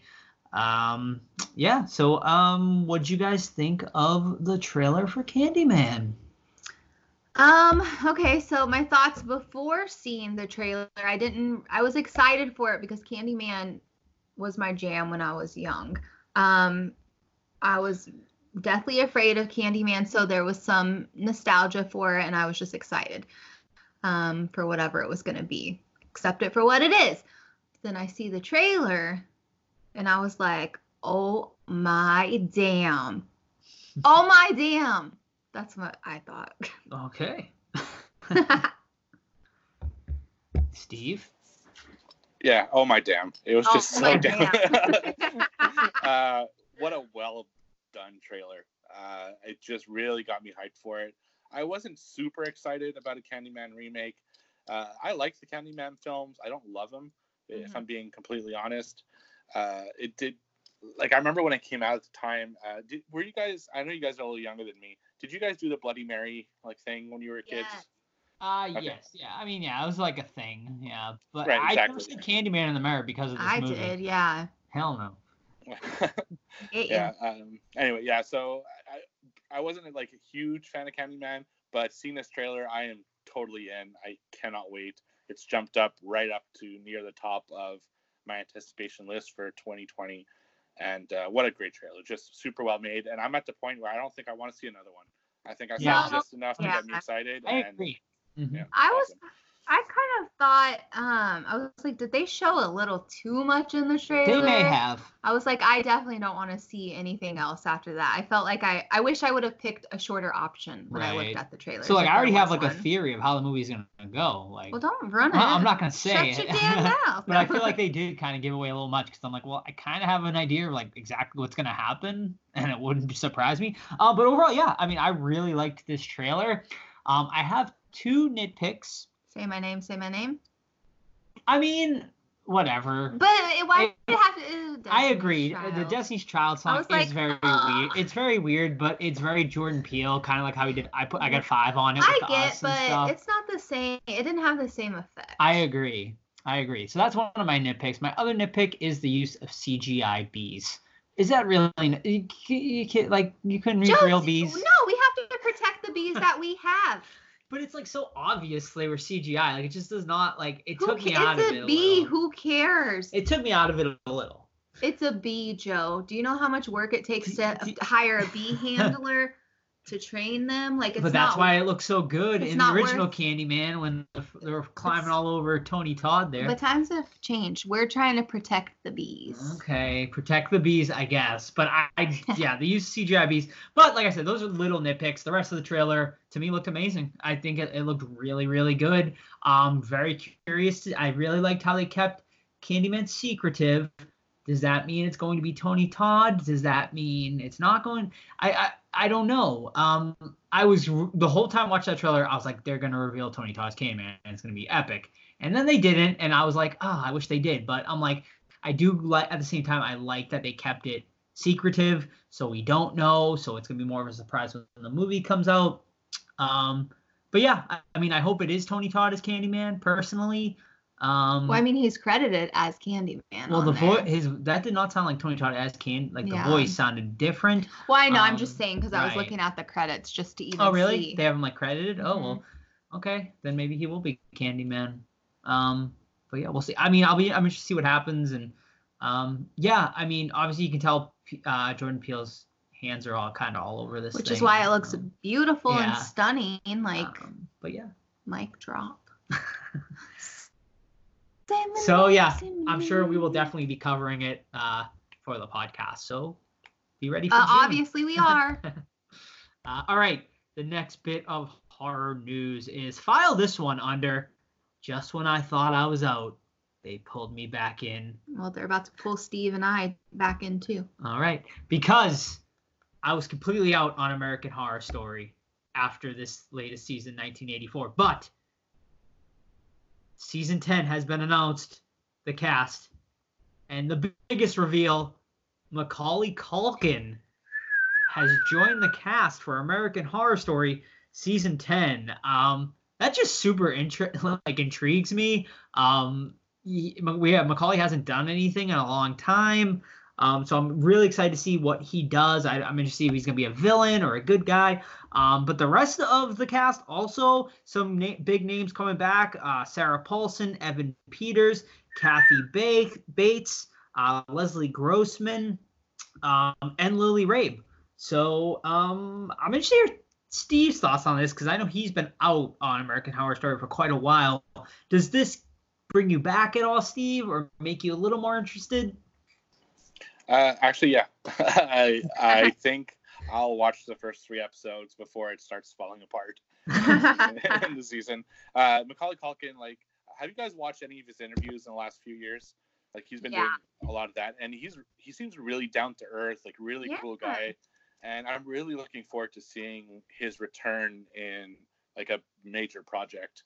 Uh, so that really uh, would that alone would bring make me watch season 10 but some of the other names evan peters uh, leslie grossman kathy bates uh, just having all those people together again i think is enough to kind of push me towards at least trying to watch it but man Yeah. it's, it's just been such a brutal series the last few years that it's it doesn't i'm not going to give it a lot of chances like two Yeah. three episodes if i'm not in by two three episodes i'm just going to stop watching it I'm really excited too. Well, one because Evan Peters, like, oh my damn. um, and the fact that they're gonna have Macaulay on there. I was even telling Joe that there was a podcast I was listening to him where he was on it, Steve, and he was talking about like how he's having a hard time getting work. And he was like, just hire me for something. Like I am a hard worker. I'll do whatever. Like just give me a chance. And so I'm like, this is gonna like help his career so much, like it did for Kathy Bates, because I know before she started um, on American Horror Story, she had even said she thought her career was done and over with, and then it just started back up after her taking on a role for American Horror Story. So I'm really excited. uh, i beg to differ she was on the office that's a big enough role That's what. Kathy said. I didn't say it. yeah yeah i'm excited Yeah. Uh, all right. Uh, next bit of news here. For those of you uh, who did not have Shudder but wanted to check out the Creepshow series that was on there, uh, AMC will be airing it uh, later this year. So if you do have AMC, the first season of Creepshow will be coming on there. So you'll be able to check it out through there. Um, the second season has also been green lit. So uh, yeah, keep an eye on it. Uh, I think we Do all they know- really enjoyed that first season. So I'll watch the first se- season again. yeah, it was good. I'm glad it's going to be on a station that people can get to more. Absolutely. Mhm. Did they say when they're going to start filming season two? No, just that it's been uh, green lit and that um, it was a massive hit for When- Shudder, broke records. When did we see one? When was that airing? It was October. time? It was October. I couldn't mhm. remember. Yep. Cool. hmm We actually still have the last episode to watch. We never, do? Yeah, we never watched it, and so we definitely need to get on that. Um, all right, Steve, I think you had one or two bits of news, didn't you? I did. Uh, actually, that was one of them. But just uh, to note, AMC owns Shudder, so it's not a big surprise that they're doing this. Uh, for those who thought like this was a Shudder Shudder exclusive, like nothing else, uh, because it's their parent company, then it makes sense if they're gonna bring it to TV. And I'm happy. Honestly, more eyes have on this project, the better, because I think it's awesome and Yeah. it just bring new fans to horror, as far as I'm concerned. Um, the other piece of news I have is that they are releasing uh, The Turning uh, in April on Blu-ray. Uh, the Turning is a film that was in theaters in January. I saw it. I thought it was good, except it had a really weird and abrupt ending. Like, really, really ruined, kind of ruined that whole movie of how abrupt it was and how strange it was. Well, it was announced on uh, Bloody Disgusting that they're actually going to have an alternate ending in the Blu-ray release to uh, kind of show, I guess, more of uh, a finish to this movie, like an actual, actually finish the story, not just end it in the weirdest part. And I think that's a great thing because I think had they had a decent ending, this movie might have gotten uh, some good reviews instead of turning out, I think, a cinema like F score, which is like the lowest score you can get for a film. So I urge you guys to check it out on Blu-ray. I think it's a decent film, and there's if it has a good ending, then I think I'd put it. It, it could get a good point or two more uh, on my end. So yeah, check it out. Cool. Yeah, that might be one we might end up covering, especially with uh once it hits uh home video. So yeah, keep uh keep your ears uh on it, folks. Um all right. Yeah, and The I, next No, go for it.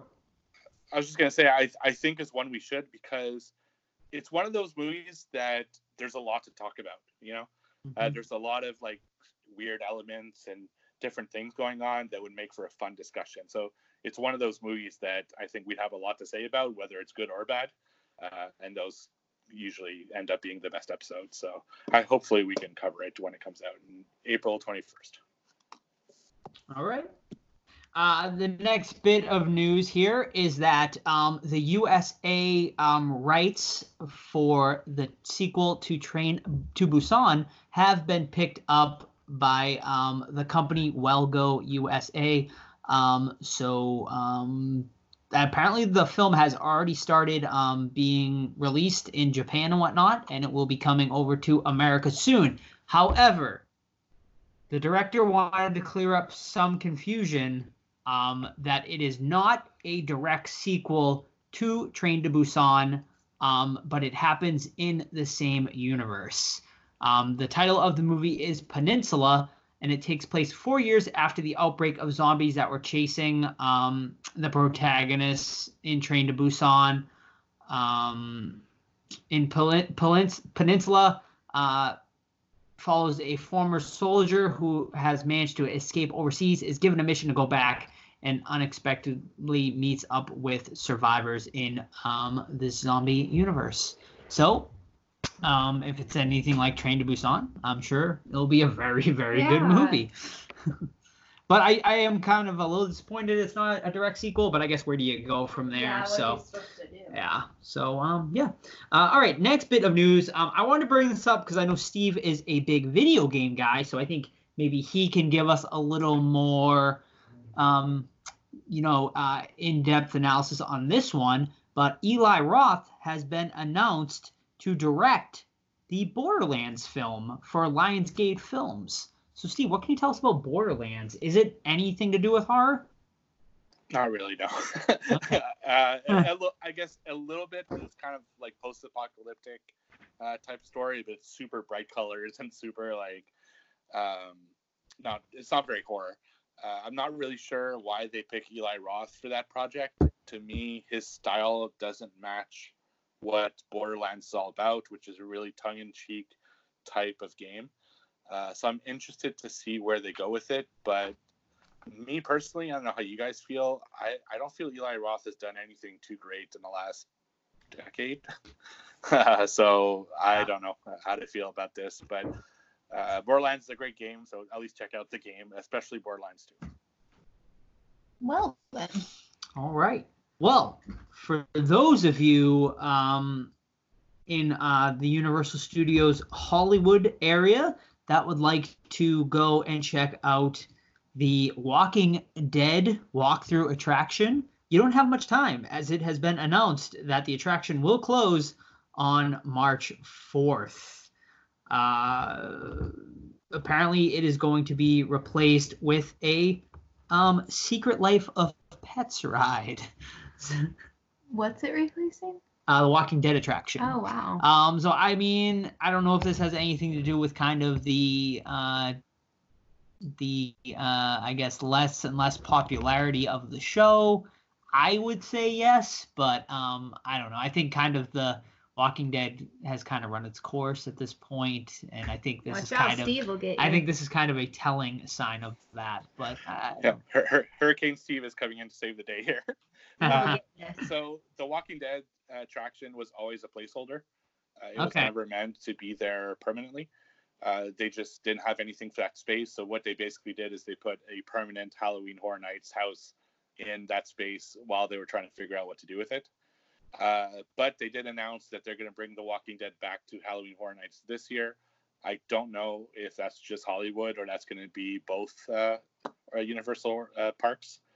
And on the Walking Dead being dead thing, yes, their ratings have been going down over the last few years, but it's still by far the highest rated uh, cable TV show on television. So yes, it's going down, but it's so far ahead that it doesn't matter. And their ratings have actually gone up. The premiere, the mid-season premieres was this past weekend, and it's actually pretty good. So there you go. Cool. Uh, all right, and then uh, the next bit of news here, and I guess I'll just end it with this tonight, um, is that we are going to be getting a prequel to The Orphan that will give us the origins of Esther. Sam, I see you, your head perked up here. You're shaking your head. Shaking my head. No, No, why? You didn't like The Orphan? no. No? She wasn't. I don't know. She, I was actually gonna put her as a, one of my villains. it was quite a twist. I don't I think remember. one of Well, the most I, surprising twists in I couldn't remember the twist. time. It's kind of like uh the movie from last year, isn't it? she wasn't a little girl. She was really a 33 year old. yeah, it was like the man from the what was what's that fucking movie last year where the kid's name was Miles with the lady the from prodigy. yeah. Oh, where like his body was Yeah. possessed. Yeah. Um. It's creepy. So yeah, um, the movie will be directed by William Brent Bell, who just did The Boy 2 and The Devil Inside. Uh, and they're expecting um, the movie to be released this year. So yeah, if you're a fan of uh, Orphan, um, we'll be checking it out. Okay. And uh, yeah, I'll, I'll leave it off of that. Oh, one last bit of news, I guess that's interesting um, because we've been reporting on uh, Little Shop of Horrors a, a lot as of late. This remake, Chris Evans is currently in talks to play the evil dentist in the upcoming reboot. So I think that would be a pretty good casting choice. We'll see. Thanks for the horror news, Joe. You got it. All right, guys. So we are moving on to our next review, and that is All the Boys Love Mandy Lane from 2006. I'm going to throw it to Steve to give you a little synopsis right after we play you this trailer. Eagles, Eagles, There she is, boys. Mandy Lane. Untouched, pure. Since the dawn of junior year, men have tried to possess her, and to date, all have failed. Chloe, is she in? I'm working on it. You're coming this weekend, right? Right. She's coming to my ranch, dude. Welcome to paradise, Mandy. You seem different. It's because I am.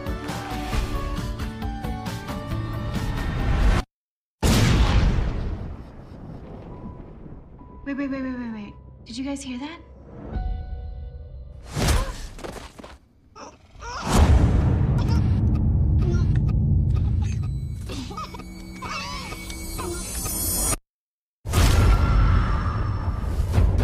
Somebody's out there. There's nobody out there.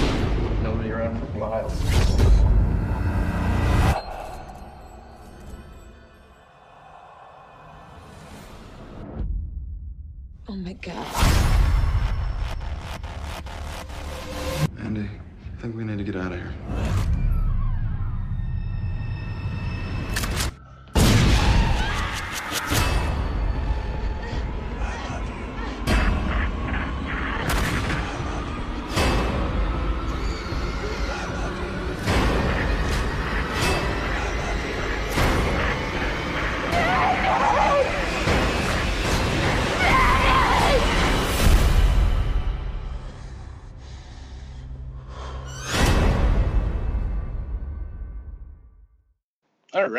So that was the trailer for All the Boys Love Mandy Lane. So the synopsis is a group of high schoolers invite Mandy Lane, an innocent, desirable girl, to a weekend party on a secluded ranch. While the festive festivities rage on, the number of revelers begin to drop mysteriously. Um, so I'll, I'll go first with my uh, initial thoughts here. I had never seen this movie before, um, so this was a fresh watch, well, new watch for me. And I gotta say, I did not really understand this movie at all. Uh, I don't understand what the hell happened at the end there. Oh my damn. I, I um I was confused throughout the whole film. Like the way it was shot was weird. It was like had like this weird like hue, like almost like a filter on the screen. That You didn't love that, Steve? no, I, I thought it was You tacky. tried to go for the Texas Chainsaw look? Yeah, it failed in that regard. Um, I, I don't know. It just really didn't grab me. Like I found myself bored until there'd be a killing. Then I'd be interested for like two minutes, and then Yeah. bored again until the next killing. So uh, fair to say, I didn't really like this one. Okay. Um, I'll go ahead and go next. So when Joe had actually told me about this movie, and he had he it had been a while since he had seen it, and so he thought it was where they take her out there and they rape her, and it's like a rape revenge movie. So I wanted to watch it. Um, but it, it's not that. no, I it was- wasn't. I was like, Joe, come on. Um, and he was like, I don't remember what happened, but talking about how Steve uh, mentioned where it looks like there's a filter over the camera, I actually loved how that was shot. I wish the whole movie looked like that. I loved all of the music that they were playing. They were playing a lot of like old school songs, but it was from today's artists, not popular today's artists, but you know what I mean, covers of it. Um, but I wish that they would have kept the movie looking like that because it just kind of went away once they got out to the house and I, I yeah. Um, but anyways, I I like I don't know, I liked it, but I don't know. I kind of feel bad for her friend. Uh, all right, I'll give my initial thoughts. Um, so yeah, I God, when like Sam was looking for like movies to do for uh, Women in Horror Month and stuff, this one like I just kind of did like a Google search, and this one popped up, and I was like, man, I have not seen this movie in forever. That I had been like, I think I liked it, but like it had been so long, and I was like, I think we should revisit it because like I it had been so long. Um, what I remembered most about this movie was the controversy around it because um you know it was made in 2006 but didn't actually get a release until 2013 so i think that's like what i remembered most about it uh from back then was that it was just like so much hype for this movie because you know seven it came out you know it took seven years to finally get a release. It was just in developmental hell um you know um so yeah so anyway um we watched it um and it was not i it was basically a fresh watch because i hadn't seen it since it released in 2013 so um i had not remembered a lot about it clearly. I thought it was like a rape revenge movie which it clearly was not. Um and overall you know i thought it was an o- okay movie at at best. Um you know it definitely has a lot of issues. Um, there are some other there's some good stuff in here too, though. I mean, I, stylistically, I think it's a a good looking movie for the most part. Um, like sh- you know, shotting. I think there's some good like tracking shots and stuff like that that works well within the movie, and some stylistic shots that look cool. Um, the movie takes a long time to get going, though. That is the big problem here. Um, you know, obviously the intro's pretty entertaining and interesting, but then there's like a good 30, 35 minutes where it's just a lot of filler and not a lot happens. Um, but some of the kills are very inventive. Um, I did like how it ended um, with the big twist reveal, um, which I thought was pretty good. Um, so um, yeah, that's my initial thoughts. But why did you feel? What friend are we talking about? You felt bad for? Her best friend. Okay, so th- this you want to get into the, the reveal then of like the killer and all this? Is this well, would Mandy Lane be someone that you guys would be oohing and eyeing over in high school? probably? She's very cute. Yeah. Yeah. hmm She's not as Yeah, cute as the girl from yeah. Revenge. the girl from Revenge was hotter. well, she's a woman. I agree. Yeah. Um, yeah, but I mean, yeah, I, w- I guess all the yeah, I I think all the boys in high school would definitely be oohing and ahhing Yeah. over um Mandy Lane. Um, but yeah, so basically what happens is like you know they go to this farmhouse and are terrorized by this unknown killer. Well, first of all, But they- I think you're missing a bit. Well, all right, no, because they're it. wanting to. They all like want all these guys want to sleep with her, and they're like, "Let's take her out there because I'll get her first, and then you can have her, and then like we're just gonna have sex with Mandy Lane." Like. I was disgusted by that. I was like, "Get a life, They're boys." high school boys. Men are like that too. So men, get a life. All right. Just saying. As you were, Joe. no, go for it. no, that's all. Oh, I just wanted is how they planned. They thought it was gonna be like a sex So, I- orgy. I don't think it was a surprise like who the killer was, right? Like the initial killer, like her friend No. there. I mean, I think that was like pretty obvious, right? Okay, so she, she has a best friend. It's a guy friend where he kind of protects her from all of these idiots that just want her because she's a cute looking girl. Like they're actually really good friends. They're at a party one night. One of the jocks that is trying to hit on her ends up being talked into jumping off the house to impress Mandy by her best friend. Which is a great scene. I It really is. like that scene. It yeah, it made me feel really uneasy. Um so and I even said, I go, what's gonna happen, Joe, is that I'm assuming Mandy becomes popular and then she doesn't she stops talking to her best friend. That pretty much made the guy kill himself, but whatever. Um, so they weren't friends anymore and she started hanging out with the popular kids and then that's where they took but them. where they stopped hanging out? Apparently not. Well, apparently not, but this is what you think. And then you can go ahead and Uh, yeah, and then like so, I mean, yeah, her boyfriend basically, or not her boyfriend, but like her her friend, um, is basically, from what we assume, is that he kind of like when uh, he's so obsessed with Mandy Lane, is that he has followed them all to this ranch and is killing off uh, all of the friends one by one um, with some pretty cool kills. Um, I really liked um, the uh, bottle. Is it the bottle kill where like he s- sticks the ball in her mouth, or am I thinking of a different? I don't know. movie? I liked the one with the gun where he sticks it. uh, He sticks it. That's what I'm thinking of. The mouth. yeah, the ball, yeah, where he sticks the the barrel of the gun in her mouth. Mm-hmm. Yeah, that one was a, a good kill. And um, I'm trying to think of some of the other good ones. But yeah, there's like so um, you know, the the body count is you know decent. I mean, this plays out like your basic run of the mill teenagery slasher type movie.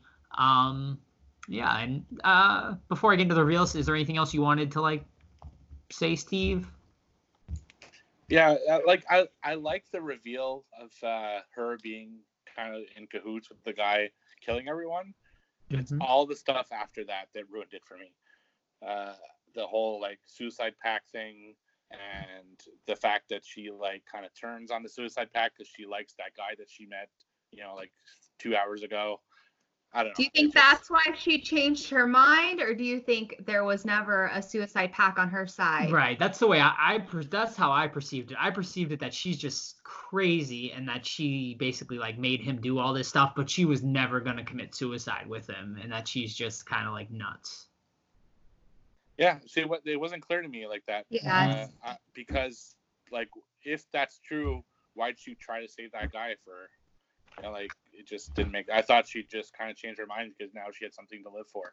Mm. Kind of. Well, You know. I feel like she was kind of like um where it was the new person to think that she's so sweet and innocent when she already ruined that friendship with her the other guy so she's like moving on to the next guy to kind of Right. manipulate him into whatever she's wanting next in life I yeah, I mean, and that very well could be it. And like Steve said, it's not very clear, but like I perceived it like that she like changed her mind and like that was her out to like you know Hmm. save face so people wouldn't know she was involved somehow. Yeah. You know what I mean? So, but yeah, I mean, it's not super clear. It wasn't also super clear to me why she was killing in the first place. Like it just didn't seem like a good enough reason to kill people. Yeah. don't know, she- I guess she's just crazy, but I don't know. They didn't earn that in my eyes. Like they just. I wish there was a better reason, like a more concrete reason why she would want to kill these people. hmm I don't know. It just seemed like killing for the sake of killing. Right. Yeah, I mean, I think there's yeah, I think there's definitely like uh issues with this movie. I think it's like I said, I think it's like an okay teenagery type slasher movie. Um, but yeah, I mean, anyone else got anything to say? Should we get into ratings? Sure. All right. All right. Uh, so for me, I will start. Uh, I am going to give this movie a five out of ten.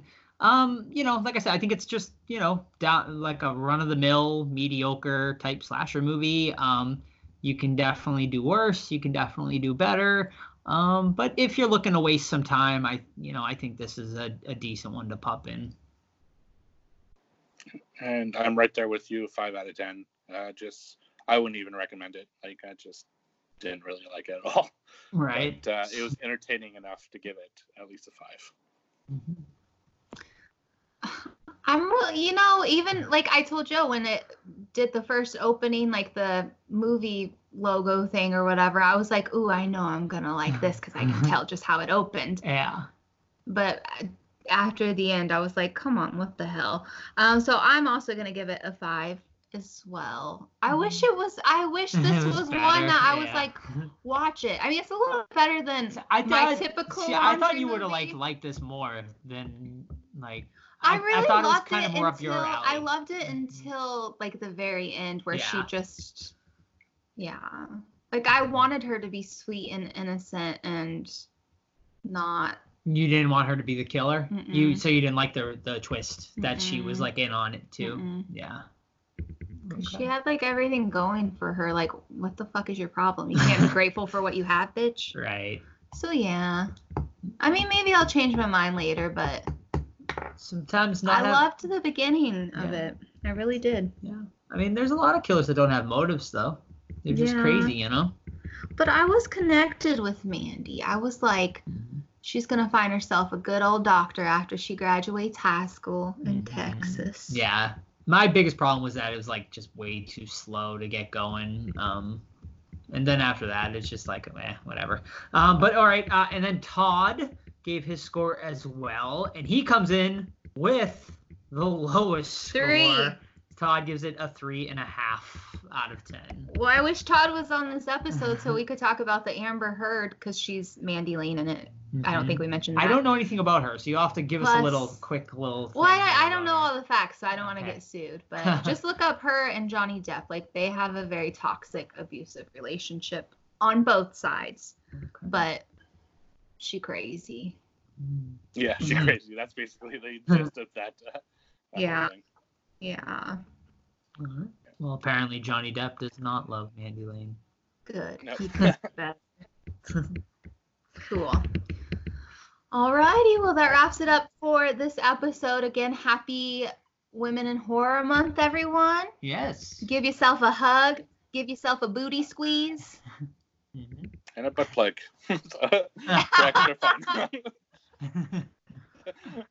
For extra fun. Alrighty, well thanks for listening. Don't forget to follow us on social media. Steve, can you let them know what that is real quick? yeah, it's uh, flipping the nerd. And Halloween happy. Just also horror. And And- Todd. Todd All Things Horror. And the Horror Squad podcast. Yes, please give us a follow. If you have a chance, give us a review for this podcast. Let us know what you think. We'd Mhm. really appreciate it. And Yep. thanks for listening. And we will see you guys next week. Yeah. Bye. Bye. Bye.